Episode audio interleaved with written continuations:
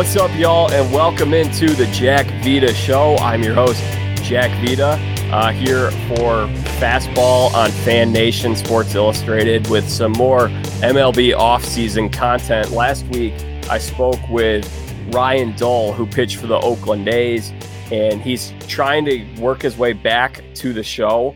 Uh, we've got a guy today who is hopefully going to be making his big league debut next season for the Houston Astros. Uh, so I'm going to welcome him in. He's got one of the best mustaches in all of baseball.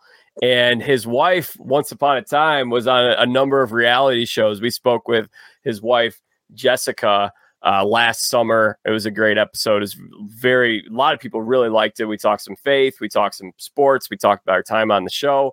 So we are welcoming in the husband of Jessica France. It's JP France.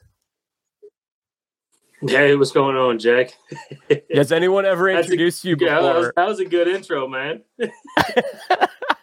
Has anyone ever introduced you before as as her husband in that way?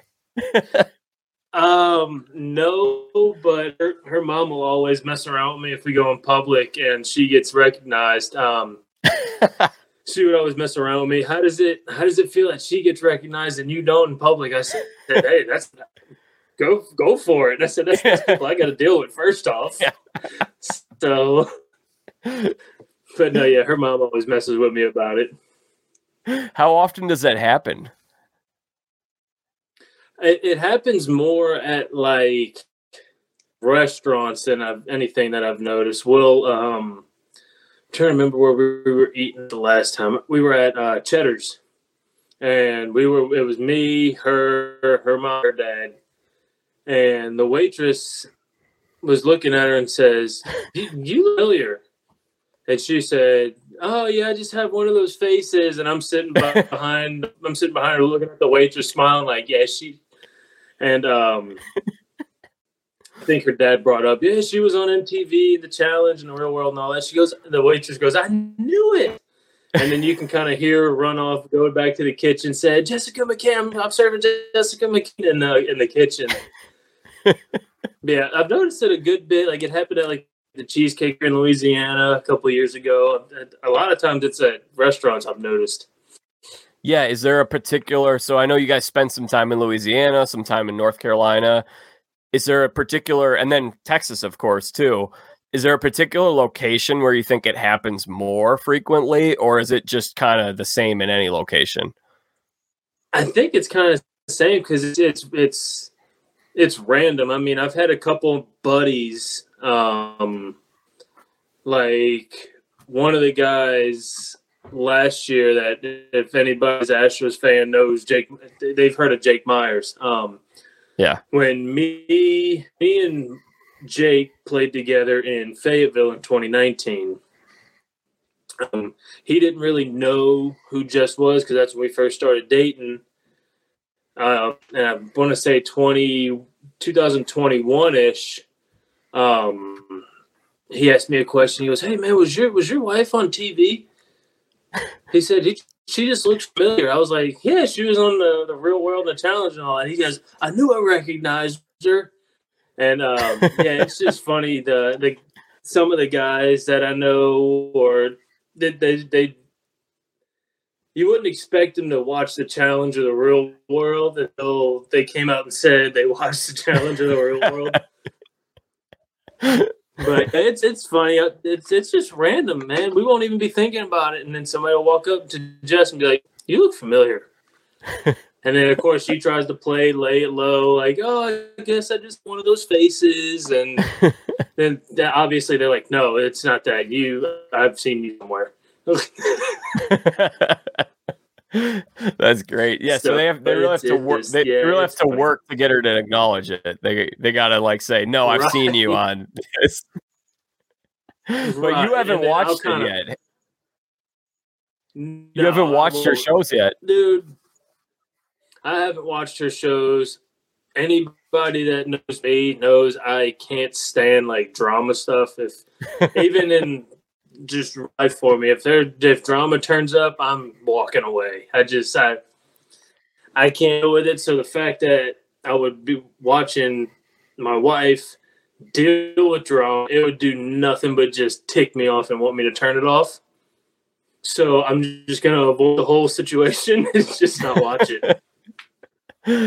yeah, you know, that is an interesting thing I was thinking about when I was thinking about how I was going to be talking with you. I was going to ask you and I know she had said that you hadn't watched it and that that makes a lot of sense of like cuz with Jess, she's great. She's great on the show. Like one of the seasons she does really well.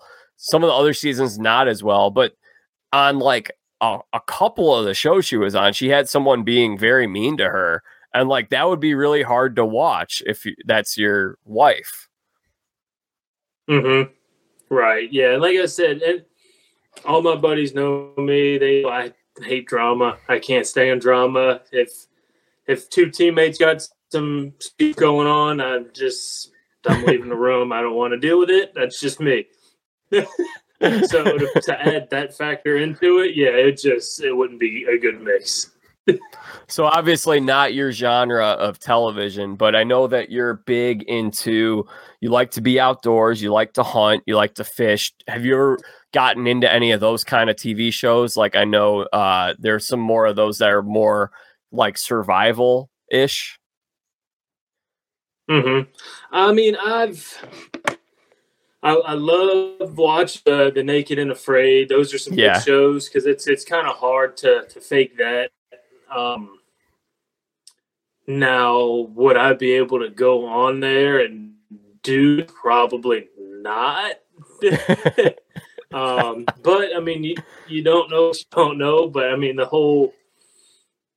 Well, I've I've been outside, clothed with food and water, in Louisiana when it's 80 degrees. It's, let's just let's go colder. Say it's 60 degrees, and there's still uh, mosquitoes covering you with clothes on. I can only imagine not having it on with that. Yeah, that was. Fu- it's so funny. It's I just.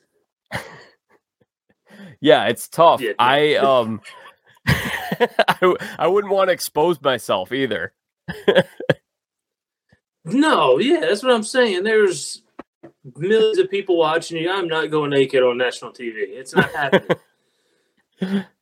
I asked Brian Urlacher if he had to go on a reality show, what would he go on? He said swim swim trunks and afraid. Swim tree, yeah, yeah, you're right.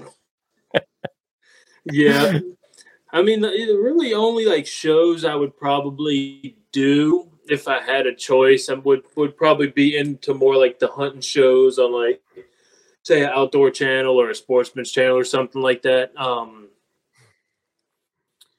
now, I, I would just obviously have to find somebody to do the the filming, the editing, because I've I try to do all that stuff on social media, and it's not great. so I'll have to find somebody to be able to do that. so explain hunting to me because I'm a kid who grew up in. I mean, I'm I'm older than you. I'm, I'm 28. I think you're 27, right? Mm-hmm. Yeah. So okay, we're around the same age, but I'm a kid who grew up in Chicago. There's not a lot of hunting going on here. Big animal lover, but I'm not someone who's against hunting. It's just to me, it wouldn't be very appealing, partly because I never grew up doing it. So, what Mm-hmm. explain why hunting is something that you really enjoy i think this this would be a lot of people probably learn something from this in all honesty yeah i mean a, a big part uh, obviously being from being from the South, Louisiana, um, hanging around with a bunch of friends in Mississippi, North Carolina, consider that the South. Um, a bunch of friends in Texas. It's just it's a it's a big culture thing. So I've always just grown up doing it, but it wasn't anything that's ever been forced onto me. Um, but yeah, it's just I've I've always grown up duck hunting. Uh, now probably the past five six years, seven years, I've been big into bow hunting. Um, and it just happens to work out that it's for our off season. It's um, October to January. Whereas if you're more of like football guys, they wouldn't be able to hunt so much because I, their season's still going on right now.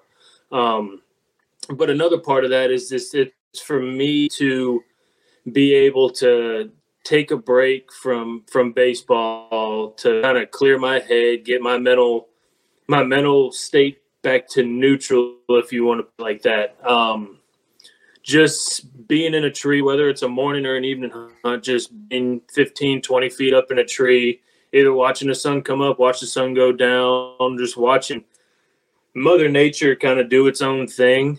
Um, it's peaceful. It's if you've never experienced it, yeah, you can say you've seen a sunrise, but if you've never experienced the quietness in the woods and and watching and hearing those woods like come to life, it's it's it's it's relaxation. So bow hunting, that's deer, right? Primarily deer. Yeah, I mean you can bow hunt anything. You could really bow hunt like coyotes, pig, deer, um, turkeys. You can hunt anything you want. There's just, just as a matter of which seasons when. So, like the season in North Carolina for deer, for bow season is sep- I think it's late September, and it's into January second. And then so now, like right now, um, I don't think any seasons in. So the the animals you would be able to hunt. You could, which is with anything, but since we're talking about bow hunting, um, is more like predators like coyotes or nuisance animals like pigs. And then once spring rolls around, then it's turkey season, and it just keeps circling back around. How often are you cooking what you're hunting? You have some really good Um, food. ah. Me cooking it, no. But anybody who's been on, I'm I'm assuming y'all talked about Jess being a chef on the show. Um, did, did, and did not not into too much not into no? uh, not into too much detail not into too much detail i know she Okay, yeah i know she did a little bit of that yeah so she'll cook Yeah, it so she she was a three star Michelin line. Uh, I, I'm going to use the wrong term, either line cook or chef, or she wants to call it. I'm not. I don't know the terms. um, but basically, she was a, a chef, number one restaurant in the world in Manhattan before Wow. we even met. Um, so there's that, and then when we met, she was actually in Aspen at I would say it was 7908 is what that restaurant was called. Um, so when it comes to the cooking part of it, I'll do the killing part. She'll, I'll do the cleaning part. She'll do the cooking part. and then the, and then it's probably amazing the food's really good Oh, it's yeah, it's unreal. She made some backstrap like a while ago that it was, it was unbelievable. She Oh. garnished it in some kind of like apricot jam stuff with some oh my cream gosh cheese stuffed in the middle, wrapped in bake. Yeah, it was unreal. oh, my gosh that sounds great. So i need to come visit you guys and uh just come by after you come back with the food. She prepares it and th- that sounds amazing to me. Yeah, it was actually cool. So the, the deer that I shot um, this year, we it was, we actually cooked some of that backstrap up for a Thanksgiving, and she had some family over um, from California. They've never had deer before, so it was kind of cool for her to cook. yeah i've never had it in my Um, life never it's certain parts of it taste a little more gamey than others, but when it comes like the back straps or the tenderloins, that's more of like super tender. It's it it, it really tastes just like you're eating a steak. Um, just way way more lean and way more juicy. Um, but to have her her family from North I mean, North Carolina from California try it for the first time and be like, man, this is really good. It, it was a cool to kind of, I won't necessarily say I got them into the outdoors, but it, it's a step to kind of understand like, hey, yes, oh, poor dear. That's kind of how people look at it. But at the same time, you explain to them like, okay, this deer was shot here. This deer was eating this. It, like, like you know everything that went into that meat that you just ate, as opposed to some other stuff that we may get Yeah. that you have no idea. Yeah, I know Joe Rogan loves his elk meat. He's always talking about it. Uh, that's that's a bucket list for me is to kill elk with a bow, and I've heard it's besides I think besides axis deer meat, I heard it's one of the best. Hmm. I gotta try. I've never had deer meat, so when you play, uh, or sorry, not when you play, but when you hunt, you gotta stay pretty quiet, right? Like you're if you go out there with a buddy, I guess I don't know how often you're going by yourself versus going with others, but you can't be talking a whole lot because then the animals are not going to come out, right? Right. You got to basically, like I was saying, when when you're in that, when you ever see the sun go down in a stand or see the sun come up, the only thing that really makes noise in the woods are going to be birds and squirrels running around on the ground. So when you you got to, ch- I mean, you got to blend in as best you can. And usually, if I do go hunting with buddies, it's usually I'm still hunting by myself. So a buddy will go, he'll be a couple hundred yards away in another tree, and I'll be couple hundred yards over here in another tree. So where we don't mess each other's hunts up.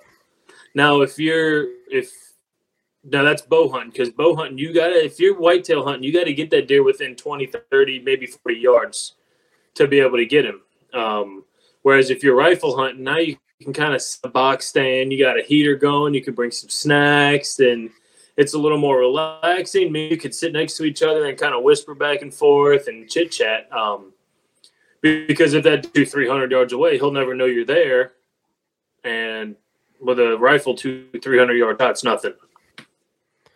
And then fishing, you can just kind of you can chat it up as much as you want, tell stories, sit around yep, the boat, fishing, have a good and time. Really, the and really the same thing with duck hunting, man. Duck hunting, I've I know buddies that'll they'll while they're duck hunting. You can chit chat. They do nothing. As soon as the ducks start flying around, you want to kind of try to keep your movement to a minimum. But I know buddies that'll go out there duck hunting. They'll bring propane stove, cook some eggs, bacon in the blind and stuff while they're hunting. So it, it all depends on what type of hunt you you you do. Um, Joe Rogan with elk hunting, he's he's probably so what they'll do is they'll pack on miles and miles and miles during the day to try to find these elk. and then at night they'll basically have a base camp where they'll have a propane stove and they can cook whatever. Um, or basically or have a tent out of a truck doing something and then basically make it that week long trip in the mountains. Whereas at whitetail, you're in the woods for on average probably four or five hours and then you just go back home um, it all depends on what t- style hunting it is. Very cool. Yeah. Again, like I'm learning a lot from listening to you because we come from different parts of the country. You're from the deep south, and I'm from the high school that Mean Girls was based off of. Oh, were you? I was, yes. And I bring yeah, that up because I love that movie. Yeah, Jess told me that's your favorite movie. Is that correct? Uh, I don't know. I don't know about favorite now, but it's it's up there. I can. It's okay. You can admit it. It's one of my favorites. Yeah, I can watch the Mean Girls. so that that uh, high school, North Shore High School, is mm-hmm. based off of the high school I went to, New Trier, which is on the North Shore of Chicago. And there are a lot of references within that movie. Like they talk about Old Orchard Shopping Mall. That's a shopping mall like five ten minutes from my house, and Walker Brothers okay. Pancake House. Yeah, that's a that they've got several of those around this area, but yeah, inspired by my high school. It's very much like it was very much like Mean Girls. no, I, I got one for you too. So, Twenty One Jump Street was filmed at my rival high school. Really? 20, the movie or the show? Jump Street. What's that? Oh, the movie, right? Not the show. Yeah, yeah, yeah, with Channing Tatum and Jonah Hill. Yeah. And then 22 Jump Street was filmed at Tulane when I was there. Wow. That's interesting. Yeah. that, that's like uh, that's really interesting that they shot in Louisiana. I feel like they don't shoot a whole lot of movies down there, do they? Uh, they shoot a good bit. Um, hmm. like I don't know how if like Contraband with Mark Wahlberg that was yeah, that's there. a good one. Um, there's a movie about uh, I think like a child abduction or something with Halle Berry. That's in Louisiana. um, a new Russell Crowe. Uh, his name Russell Russell. Who's the guy that plays Gladiator? I think that's Russell Crowe. Russell Crowe. Yeah, he just. I could be wrong. I a think A couple years ago so. that was filmed down there in Louisiana. I think it's Russell Crowe. But no, there's a good bit of movies down in Louisiana. That's interesting. Yeah. So tell me about tell me about Mean Girls. Like when was the first time you saw it? How many times have you seen it? Dude, I, I can't even tell you why I like the movie so much. I don't know. I just, it's one of those movies I can just turn on and watch. I, I, I can't, I don't know why I like it so much. Didn't Jess give you a cake for Mean Girls Day? Yes, she did. oh, what was it? What, what did it say on the cake? Oh, well, maybe it was probably like- Mean Girls Day is I think it was October third. I was gonna say on October third, he told me what day it was. yeah. I think that's what the cake said. I really hope you get Yeah, to pitch on said, October third this year. Yeah, I don't know why I like that movie. I don't know. I I can't tell you. There's not one single reason why I can point out and be like, "That's why I like it." I think it's just one of those movies where it's kind of like another another movie that I really like is Wedding Crashers. I can Oh, yeah. quote it, I, but there's no like real point that I could say this is why I like the movie. It's just it's just a good movie. I watched that movie. I had a flight to Phoenix. Uh, it was uh two months ago now. It was back in November, but I watched that movie on my flight, and uh, it's a it's a classic. I hadn't seen it in a little while. There's a hunting scene in that movie too. Oh, don't even get me started.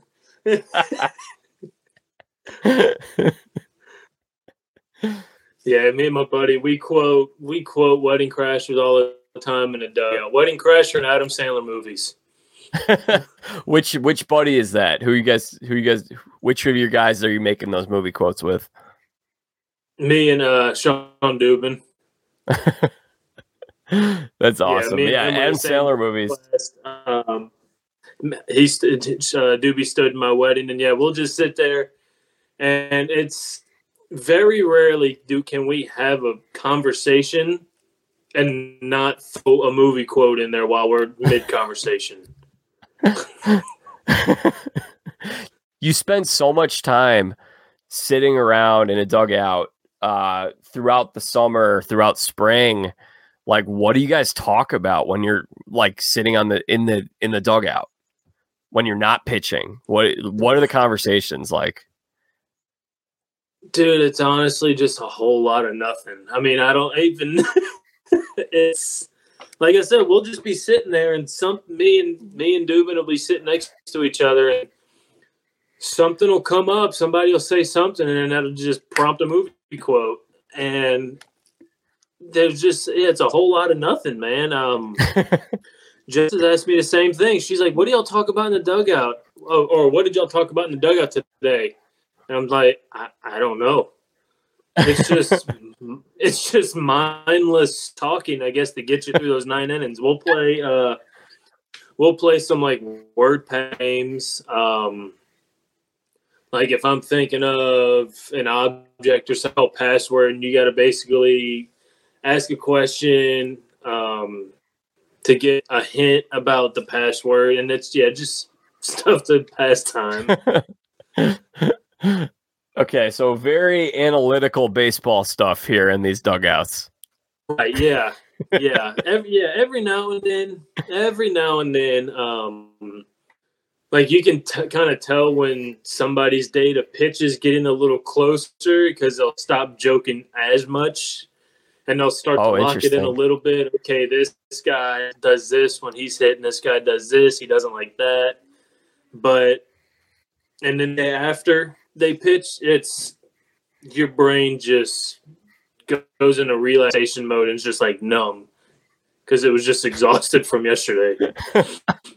That's actually I'm interested because I know that you have pitched as a starter and as a reliever and maybe there's more of a path for you in the big leagues as a reliever. Maybe there's path as a starter potentially, but um, when you're starting, I'm curious. Obviously, not every outing is going to be, you know, six innings, one run, six strikeouts. You know, sometimes those outings aren't great. How do you mentally turn the page after a bad outing? So I didn't really learn how to do this until after 2019. Um, but basically, I'll get into a little more detail, but in short, I just tell myself in my head, just like, hey, screw it. It's it's over. Um, but the long answer would be okay, you're you say you have a bad outing, you're frustrated the rest of that outing. I'll be frustrated for a good probably two, three innings, and then I'll kind of just forget about it. And then hey, it's it's in the past. You can't do anything with it. Um, next day, go watch video, go see locations where, go see where I missed my spot, look at all the the information on how my pitches were moving. Okay, this one was moving like this. It should have been here. So you're doing all you're taking in all this info from what you did on your outing the day before, and then once you do that, you're like, okay, I need to do this, this, this, and this this week. And then for me, it's hard to focus on those two, three, four things at once. So I'll pick, okay, I need this thing right here. Say my slider wasn't as big as it usually is. It was a little shorter and it was just spinning. So now, okay, this was the worst thing I did this outing. So I need to fix this because if I fix this, it'll it'll make the outing that much better as opposed to fixing B, C, D. Let's fix A.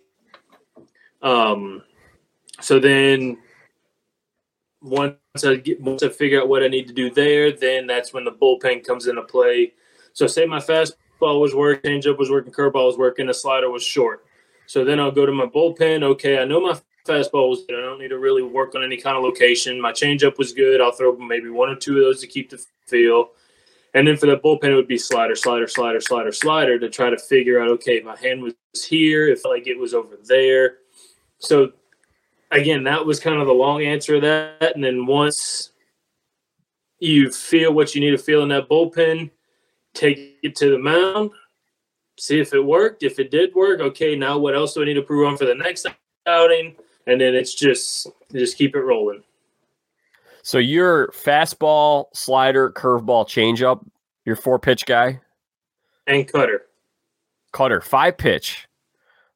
Wow, yep. that's you know what's interesting is it seems like there are less guys who are throwing more pitches than there used to be. Like I remember growing up, felt like every starting pitcher was a four or five pitch guy, and now you're seeing a lot of two pitch, three pitch, maybe four pitch. Am I right mm-hmm. or wrong mm-hmm. with that? Um, I know a lot of guys with three or four pitches. Um, and then I knew one guy who had six. Um, but it's it's also when you start getting into relievers, yeah, relievers are going to have yeah two to three pitches, which may be why you're seeing guys with more than with less pitches because starters now really, unless you got your freaks like your your Verlander guy, he did give you a good six seven innings every time. Your, your Framber Valdez six seven innings every time. He's those guys. It's but for the most part, your starters are going four or five innings now. So now you're seeing more relievers, which in turn means you see more guys throwing two, three pitches. So I yeah, mean, may- and look, if if I do end up becoming a relief guy, I don't necessarily want to say that my they would take those pitches away. It would just be okay.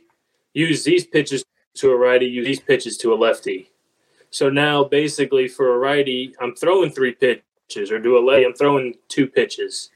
Um, but as a starter, obviously, pitches the better. I can probably get through that the lineup the first time with maybe say fastball slider, cutter, let's say fastball cutter slider, and then now the next time through I can add the curve, and then the next time through I can add the changeup, or it having more pitches as a starter can kind of give you that longevity through the game. Whereas when you're a reliever, you might have to go one inning, so you can just throw the whole kitchen sink at the hitters, and then you're done.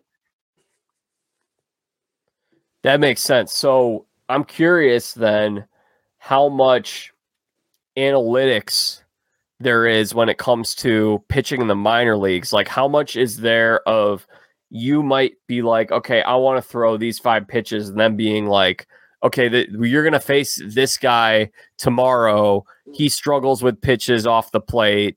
He or he he chases a lot of breaking balls off the plate. So we want you to throw those breaking balls off the plate versus you and your catcher maybe having more of a game plan or you going to like when you're facing guys, how often is it specialized versus that batter to okay, you know what? I want to work on my fastball today, or I'm going to typically come at a hitter with a fastball on the first pitch, then a breaking ball, then another fastball.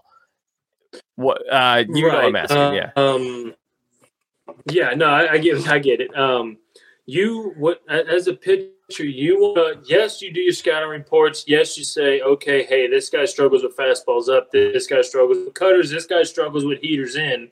Yeah you kind of pick those out. But at the end of the day also you need to be comfortable with what you're throwing. It's it's better for a pitcher to throw at his strengths than it is to the hit weakness because mm. even if your strengths match up with his strengths history shows you're going to win that battle seven out of ten times. Yeah, so it's it's yeah, you need to focus on his weaknesses, and yeah, if he's say one of the scouting reports says he swings at, at sliders out of the zone sixty percent of the time. Yeah, you're gonna throw that. That's that's a no brainer. Um, but say it comes to the point where, okay, hey, this guy's super patient, but he chases cutters up and away more than he does sinkers down and in, or say they're both 20%. If you're a guy who throws a sinker and a cutter, now, okay, you're getting the same result with both pitches. Which one are you more comfortable with now? Which what's your strength? Yeah, that makes sense. So something else I'm curious about is I, I don't know how much this came into the minor leagues, but midway through 2021, they really started cracking down on checking pitchers for the sticky stuff. So is it awkward when you have an ump kind of wanting to, hey, I want to I want to check out like if there's anything behind your ears or on your hat, or if they're doing that on the field, is that have you had to adjust to that in any way? With some of I think they were there was some stuff about you couldn't mix rosin with sunscreen i think was one thing. Like did you, mm-hmm. did you have you felt an impact in that regard? No just because i've never pitched with anything. The only time i'll put rosin on i'll put rosin on my throwing arm just to keep the sweat from trying to stop because i could walk from here to the mailbox and start sweating. I'm just a natural sweater so I and you're and you're in Texas too. You're in Texas in the middle yeah, of summer. It's it's miserable, and so I try to put a little bit on my arm. I never put it on my hand because I know that could whatever. If the umpire's having a bad day, he could he could be a, a word that I'm not going to say on the show. Um, um, so yeah, I just put it on my arm to try to keep the sweat from running down on my, my hand. But other than that, um, I've I've messed around with it like in throwing program in 2019 just to see what all the hype was about. But I mean, I was throwing it straight into the ground. I just had no feel for it. Um, so I've never really had to worry about any of that. They come here, they say, "All right, let's see your hands." You give them your hand, you flip it over, take your hat off, you do your belt thing. All right, you have a good day. You too. Um, and that that doesn't bother you yeah, at all. You're I've, just like, fine, whatever, I'll do no, that. No, I've no, yeah, I've never had a problem with it, man. Um, the biggest changes we had were this year, I think, in Triple-A. and that was with the automatic strike zone and the pitch clock got shortened. How did the how did you feel the automatic strike zone worked? Because I remember hearing it will. At, yeah, go ahead. Oh, go ahead. Go ahead. Go ahead. Oh, I just heard that in an earlier iteration. I think when they were trying it out in independent league, uh, maybe in 2019, something like that. I had heard that it wasn't working as like effectively with breaking balls versus fastballs. So it was working. It was it did what it had to do. Um but I will say I me personally I cannot see that making it up to the big leagues because one you're taking the, the catching position out of the game. Now all yeah. he has to do is worry about blocking a ball and throwing the ball to second base if the guy steals or third base or wherever. There's no more framing. There's no more artwork to catching. Um, the second thing is, yeah, people can say, well, it's not a strike, but if you those those pitches that the that pitcher has basically earned, if you want to say that that that quarter inch, half inch off the plate that he's getting called a strike. One is probably because of the catcher doing a great job. Um, but taking that out of the game. It's taking the umpire out of the game. Because um, we've had times where we've dotted a fastball away or the off speed just looks like it's dotted away. And you can tell the umpire wanted to kind of like flinch up to bring the guy up, but he had to wait for that for it to say ball in his ear. Um, now, I will say, and this is coming from a pitcher standpoint, the hitters hated it.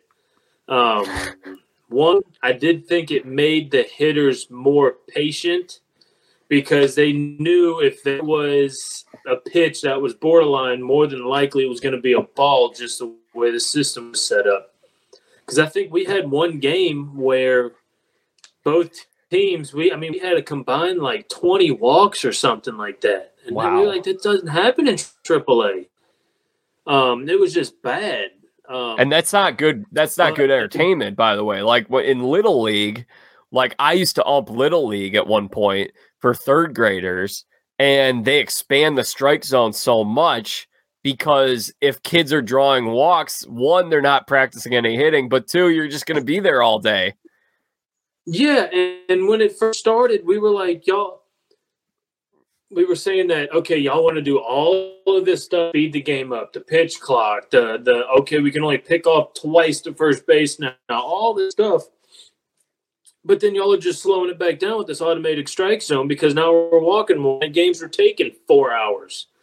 Um, but I will say that yeah, there was a give and take from a pitcher standpoint when they first started it we actually got the strike zone calls at the top of the zone. Um, so it was like top of the knees, and it was like just probably just under where a jersey name would be. So the pitchers were getting those calls. That was the actual top of the strike zone that we weren't used to getting.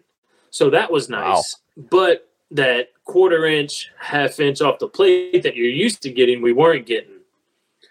And then they decided halfway into the season that they were going to shrink the zone. They shrunk it 4% from the top and 4% from the bottom. And we've even had some hitters that we, a pitcher threw one that was like belt high and it was called a ball. And as a pitcher, you're like, okay, where do I need to throw this thing? It was middle, middle, belt high, and it was a ball.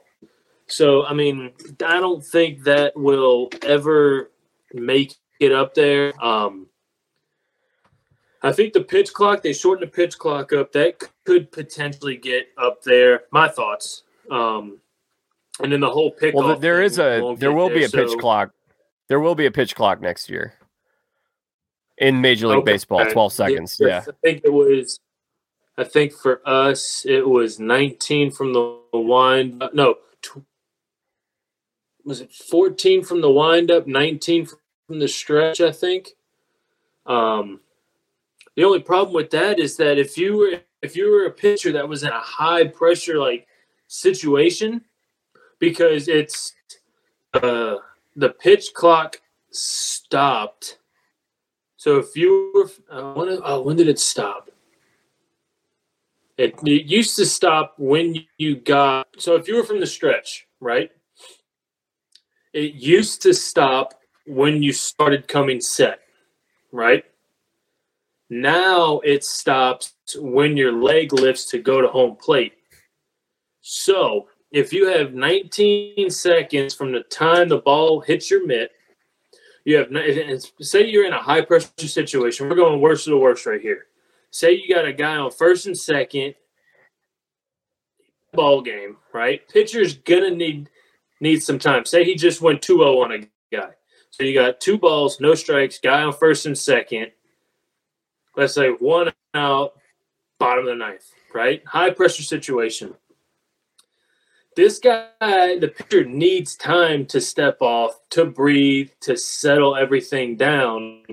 Now you got 19 seconds to catch the ball, regather yourself, get on the rubber, guy on second, so you're going to get more than one sign. So that's taking up time. Then you got to come set. Then you're going to look back at the runner to hold him, make sure he's not stealing, and then go. That's a lot to do in 19 seconds. yeah. Yeah, I actually now, don't if know if you're in a if you're I was just gonna say if you're in the like yeah. the third inning, nothing nothing ball game from the windup or from the stretch, there's no pressure. Right. That's easy. You're getting the pitch yeah. off with four or five seconds left. But that extra four or five seconds is the time need in a high pressure situation to kind of settle yourself down. Yeah, I I don't know if these rules, or at least with the pitch clock, I don't know if that's translates to the postseason too. Because some of these rules, like they have the the ghost runner rule, they call it, with the runner on second base in extra innings. They don't do that in playoff games. So I don't know. It would seem odd to me if they do the pitch clock in the postseason too. I would say like it would make sense if it's just a regular season thing, and um, but it, I mean at the same time, like in terms of speeding up the game, um, you could also run less commercials. You could also, uh, which you lose money on. But I mean, when I'm at a game, I don't want to leave the game early. I'm not in a rush to leave. It's just that I think yeah, the thing is, I mean, we'll. No, go ahead. Go ahead. Oh, I just I think the one thing with it was is that you're getting more action. Like the game's more action packed. If you watch a game from the 80s, they play at a much faster pace. It's like throw it back to the pitcher, boom. All right, now here he is. Pitch comes in. It's like a really nice, perfect sequence. And I think that's what they want to bring back. It's not necessarily just about time. Because to me, the time thing doesn't matter. I think it's just like getting more action packed game. Right. I mean, if you want to do that, go back to the '90s with Gorilla Ball or early 2000s. right. with the steroids and all that. Um, but yeah. I will, I will say with the with the pitch clock and everything, if you had a normal game, say they got to combine six walks, okay. It did cut the game time down, but it was only by like 15 minutes. It wasn't a lot. Right. Right. And and yeah. the the the people making this or the people wanting a quicker game, the people who want more home runs, the people who are in the stand saying, "Come on, we're ready to go home," are probably the people who really don't care for baseball. They're there for They're the target audience. yeah. right, but that's the people they're listening to and like it bugs me when people say, "Come on, hurry up, we want to go home." Well, in the dugout, we're like, "Dude, you don't got to be here, man. You can leave." Yeah, what are you doing here? yeah, so I mean, I think I think they're trying to target the wrong audience. They're trying. I don't know. I don't yeah, know. I do think that I do think there is something to be said about. Um, it will provide a more action packed of like boom, let's go kind of thing of like you're cutting out some of the filler stuff. Uh and I think that's overall good. The idea of like it needing to be short though is not something that I think is is very My thing because you is- could say that with any sport, really. Right. My thing is, is that with no pitch clock, everything that goes. Yes, baseball doesn't have a time limit, but can go in extra innings. But let's just say a typical basic nine inning game is like three hours and fifteen minutes. Let's put that on it. Yeah. Average football games, three hours. Average basketball game, I'm sure, is three hours. Everything is gonna be three hours ish. Yeah. It's true. It's There's very true. So I was I was just Yeah, there's a reason why when you're on Directv, they got a three-hour block for, for basketball, baseball, football. There's a reason they got that three-hour block. Yeah.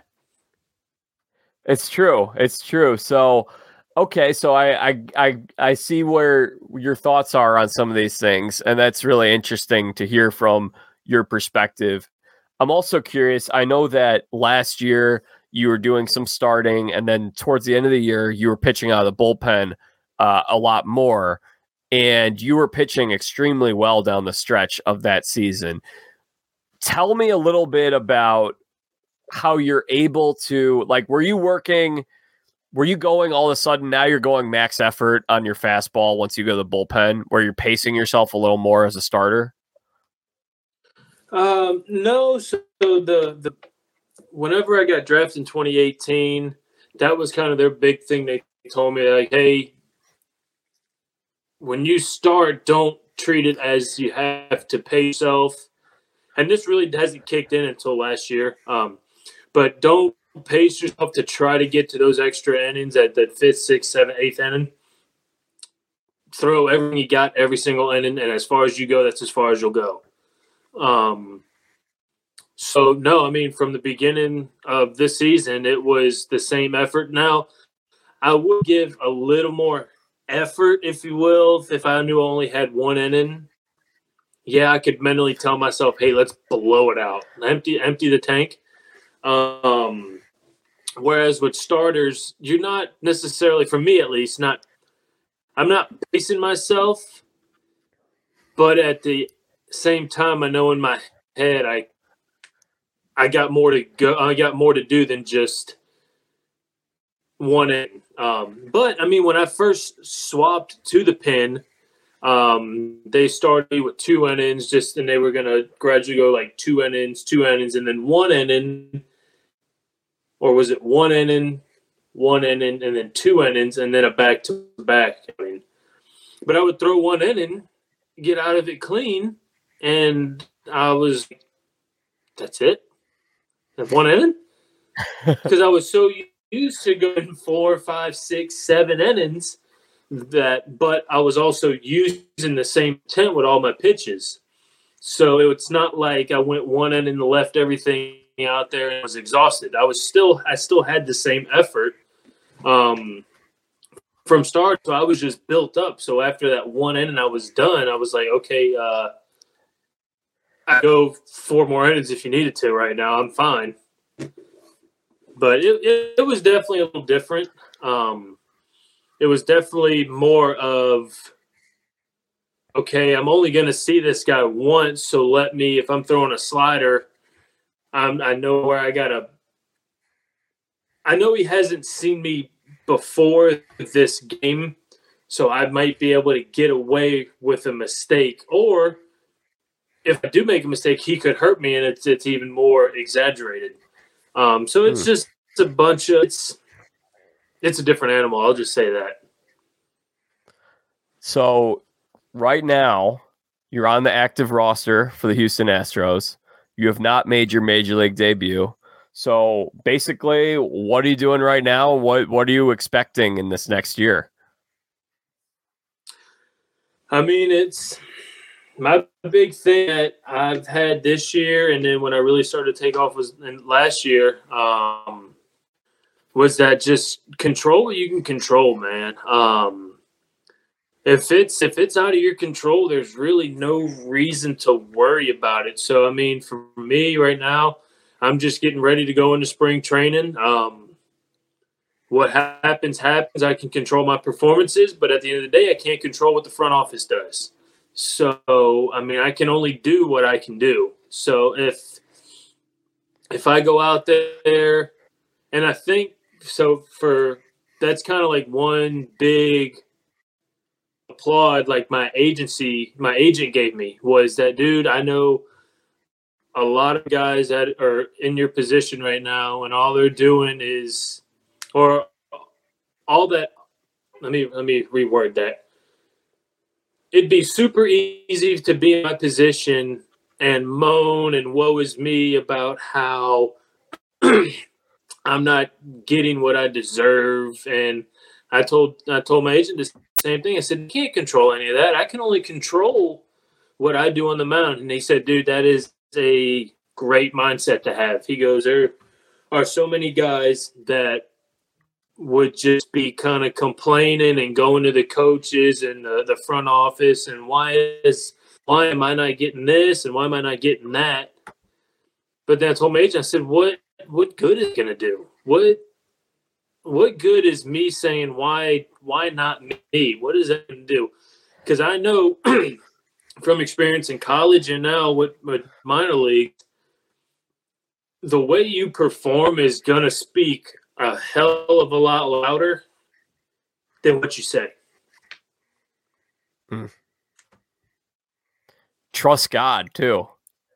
God's put Yeah, you in this position. Absolutely. Yeah. Yeah. Absolutely. So again, it's I can only do what I can do. If uh, I I can't I can't go to the front office and be like, "Hey, I think I should do this, this, this, and this." No, it don't work like that. Um, but yeah, just control what you can control, man, and then let let everything else take care of itself.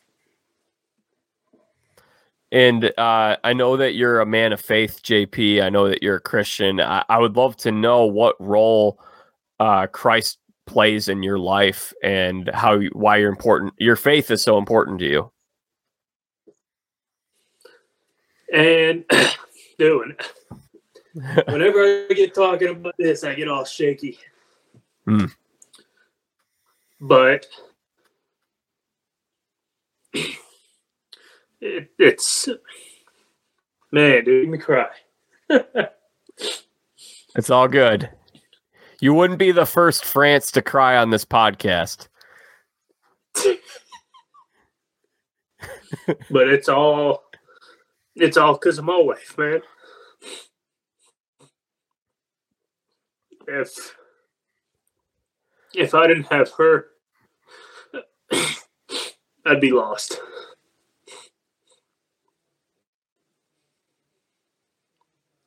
She um so we met in Fayetteville in 20, 2019. I was with the Woodpeckers over here.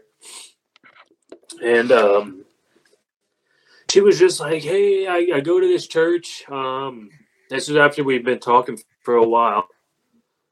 And uh, she goes, just come with me. She goes, you don't have to like it, you don't have to love it, whatever. Because I grew up in a Catholic church, or I went to a Catholic school and all that my whole life. Um, and I told her, I was like, no, I said I'm good. I said I'm, I'm done with all that. Um, because I've had it all pushed on me, pushed on me, pushed me my whole life. Um, so her, it's like, no, I'm good. I'm done. I'm, I'm done with all that. I'm, I'm fine. Trust me, I'm good. She's like, no, just just come once. Um, and I don't remember what song they were playing. Um, but I freaking lost it in the middle of church. I was just, my God, dude, I had there was tears just everywhere.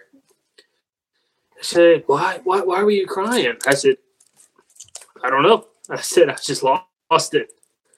Um, and then from, and then just after that, it kind of just took off. Um, we kept going to church, but like I said, um, she's she's the reason. My faith is basically back.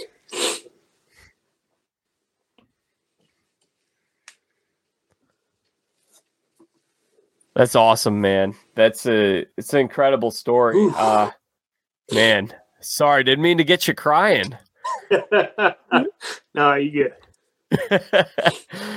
That's so she she got you to church and that church service was that the first time you had really heard the gospel or you made a recommitment to serve Christ in that church service? Yeah, and like I said, I don't know it wasn't a song. It was so the pastor at this church actually is the same pastor who married us in Mississippi mm. two years ago. And I don't know what he was saying. Hang on, dude. The cat's scratching at the door. Come on.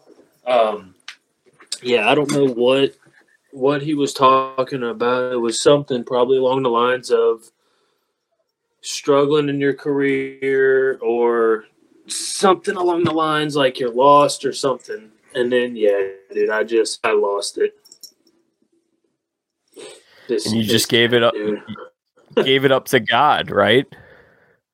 Yep. You like let go yep. of all those things that you were w- worrying about and stressing about and and and humbled yourself before him and knew that you were in his hands. Yeah, absolutely. So, like we were talking, I forgot who we were talking to, um, but now walkout song is by Cass Browns. Every every inning, I go out there and draw a cross in the dirt. Yep. And how have you seen your life changed since then? How has your life changed? Uh, I mean, it's going nothing but uphill. I got a son on the way and on the phone, man. son coming very soon too. You ready to be a dad? Yeah, yeah, I can't wait, man. um, a little. I don't even want to say nervous, but it's you just you don't know what you don't know until you know it. So absolutely, all we can do is try, man. All we can do is try. Do you have a favorite Bible verse? It's actually a hunting verse. Perfect. Yep. this is 27 3. Take your bow, take your quiver full of arrows, and go out in the woods and hunt game for them. That's great. Uh, and what's the what's the reference for that? What uh, what verse is that? Sorry. Genesis 27 3. Ah, there we go. Very good. Okay. So yep. that's awesome. That's awesome. Thank you so much for sharing that. I, I'm curious before we go, when did you decide I'm going to be a mustache guy? um, so 2019 when I met Jess, I had a beard, big burly beard. I look back at it, pictures now, and I'm like, why in the world did you not tell me to shave that thing? It was disgusting. it was gross. Were you like a Duck Dynasty looking 20, guy? It was, dude. It was bad. It was out to here, just there. Um.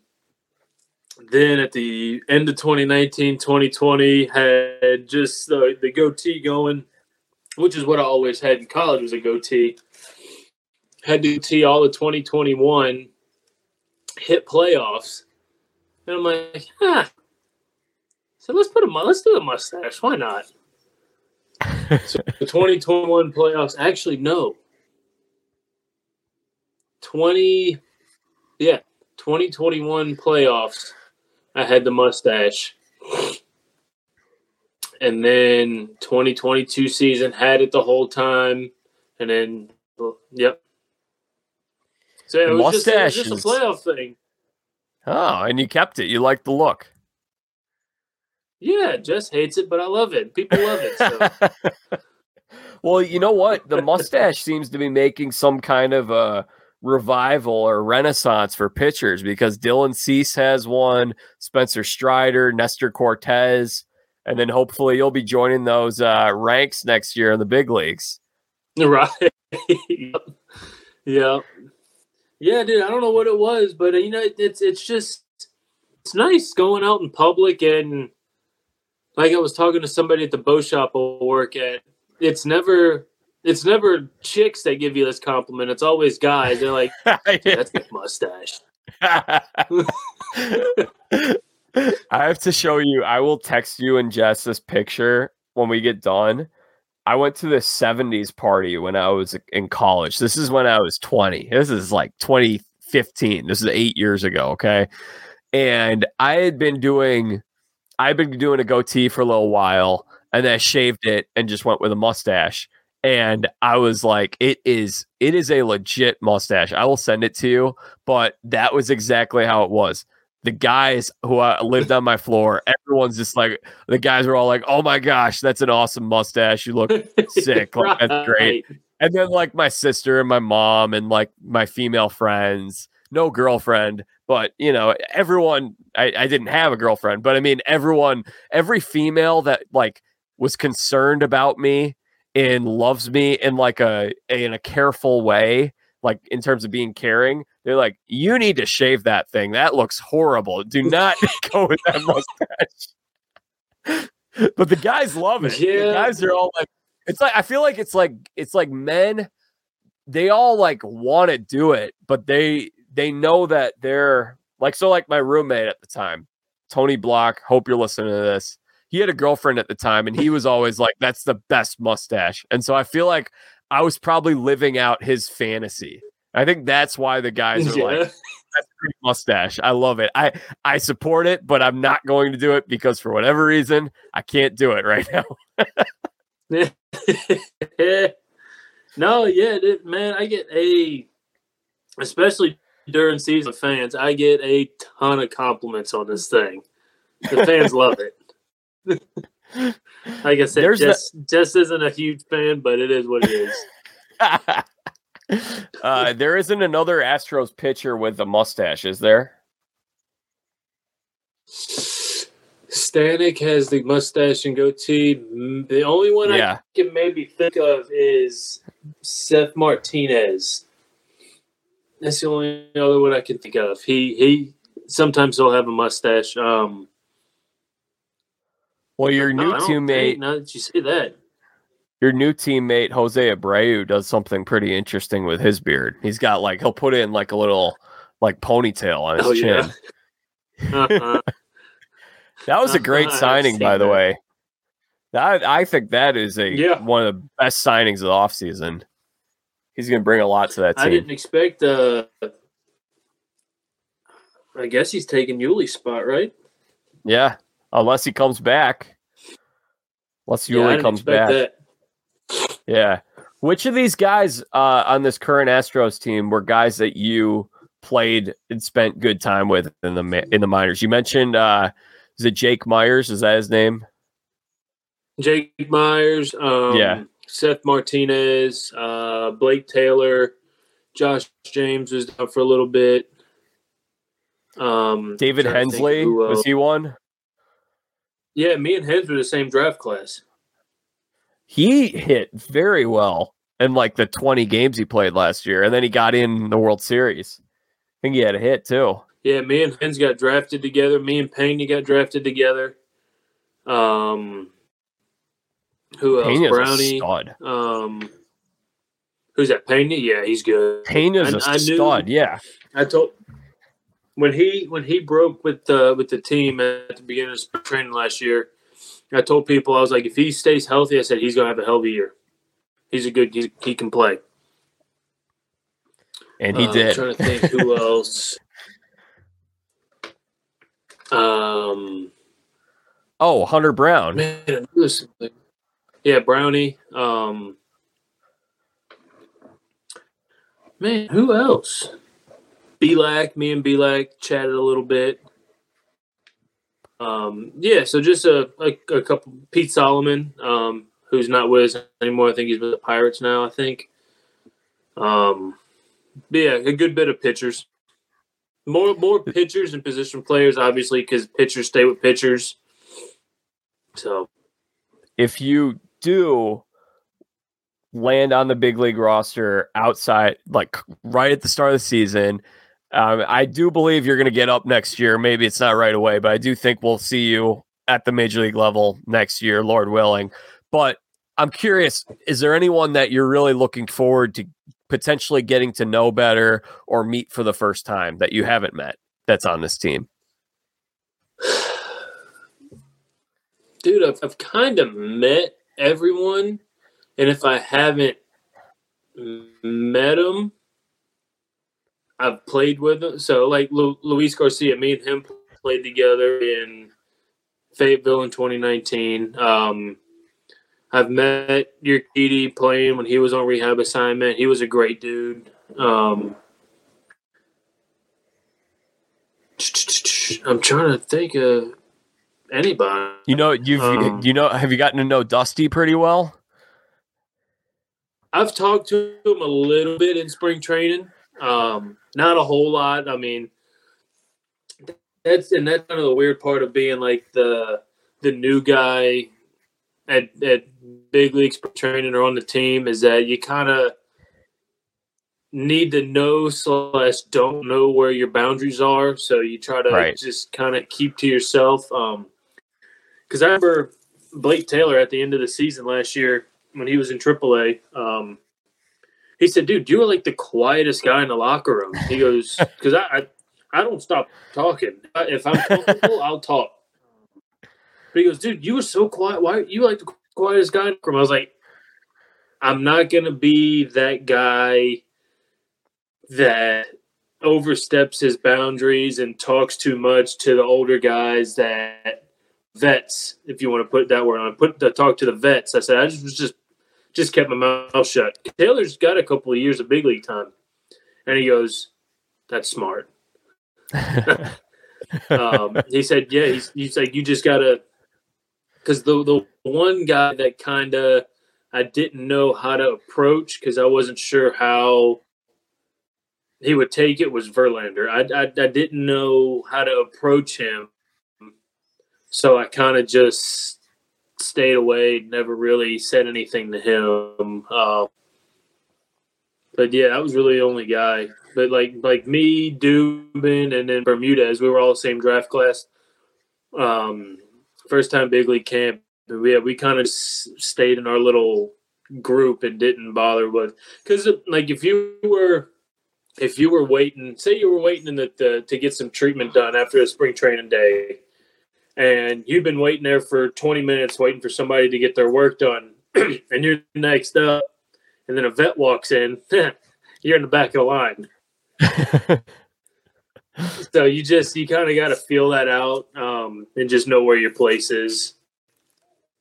Yeah you don't want to like overstay your welcome and be like hey i'm showing up i'm moving in like, oh no, I, I it was like, no, no, no. Like, I invited you to stay over here for one night. Like, why'd you bring a whole suitcase? Like that kind of thing. Right. right. Yeah. You just, yeah. Yep. Yeah, that makes sense. Just trying to kind of eh, know your place and yeah, not overstep. So, well, what are you working on yeah, right now? Heard... Like, sorry, go ahead. Oh, I was just gonna say I've I've heard of people like walking up to some guys and, and organizations and then being a big name and them kind of almost almost like who the who the hell think I who the hell do you think you are talking to me right. and stuff like that. So, but then there's other guys where 20 plus years in the show, you, new guys go up to talk to them and they're like, "Oh, hey, what's going on, man?" Um, so you just don't know what you're. I don't know. I you don't know what you're gonna get. So I, I just keep my mouth shut you let them approach you. Right. Right. Yeah. So, okay. Well, uh, we're going to wrap things up here in a short bit, but I am curious.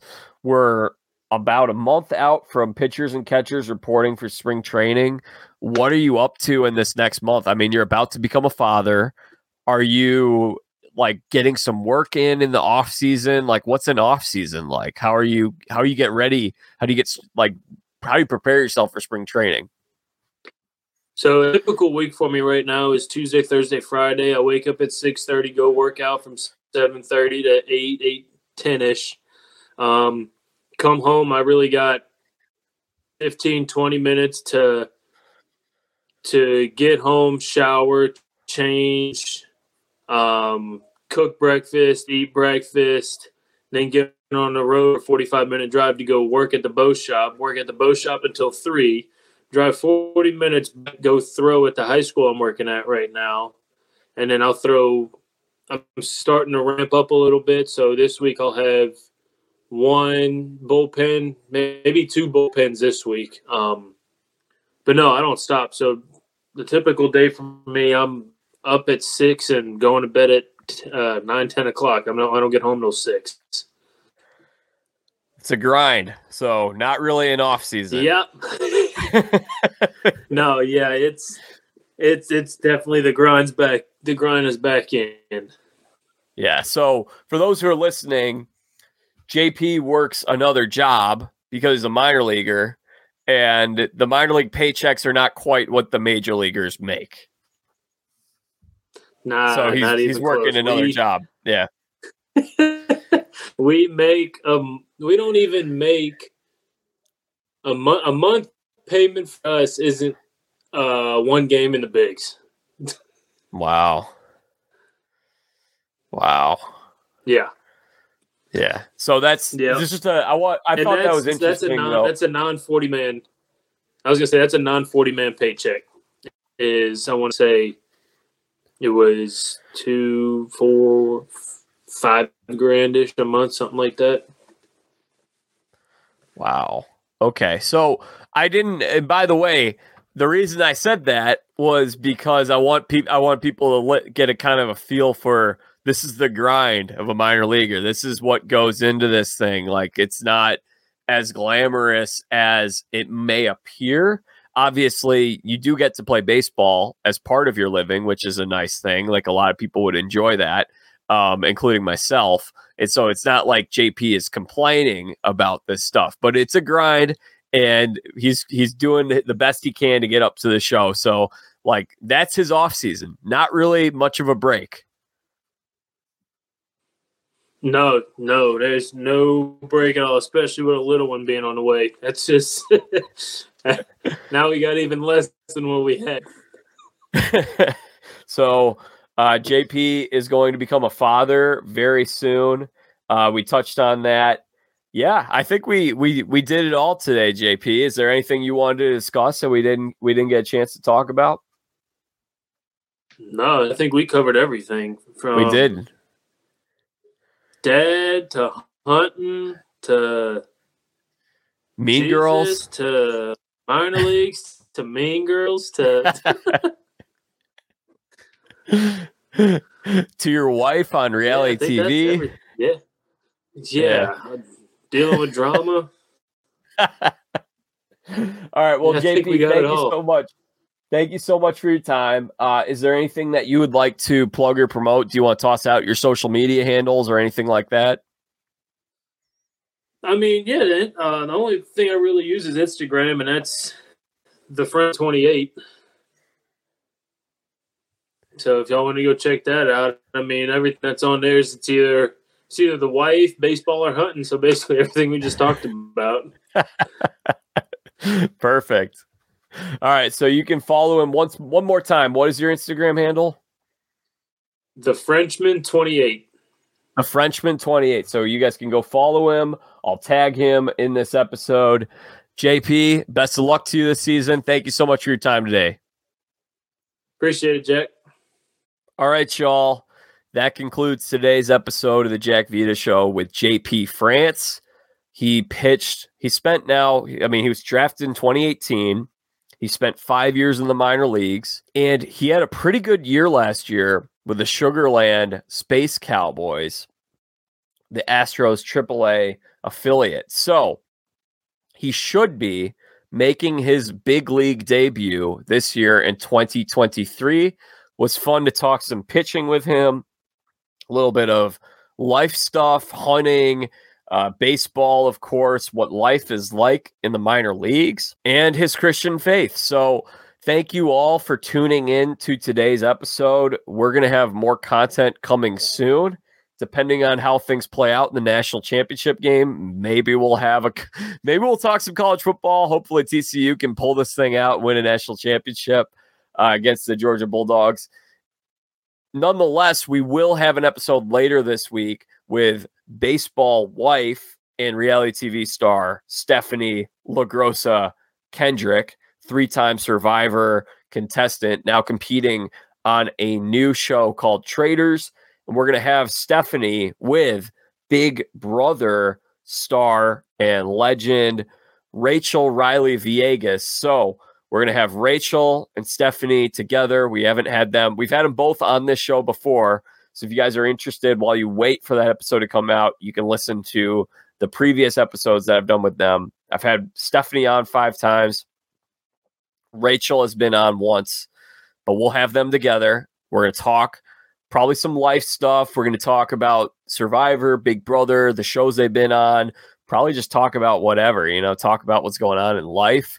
We'll give a little bit of a preview for what you can expect on this new show called Traitors. We'll tell you more about it later in the week. Make sure you guys are all subscribed to Jack Vita Show on Apple Podcasts, Spotify, YouTube, wherever it is that you get your podcast. And log on to my website, jackvita.com. And then go also go over to Fastball on SI slash Fan Nation. So SI.com slash Fan Nation slash MLB slash Fastball.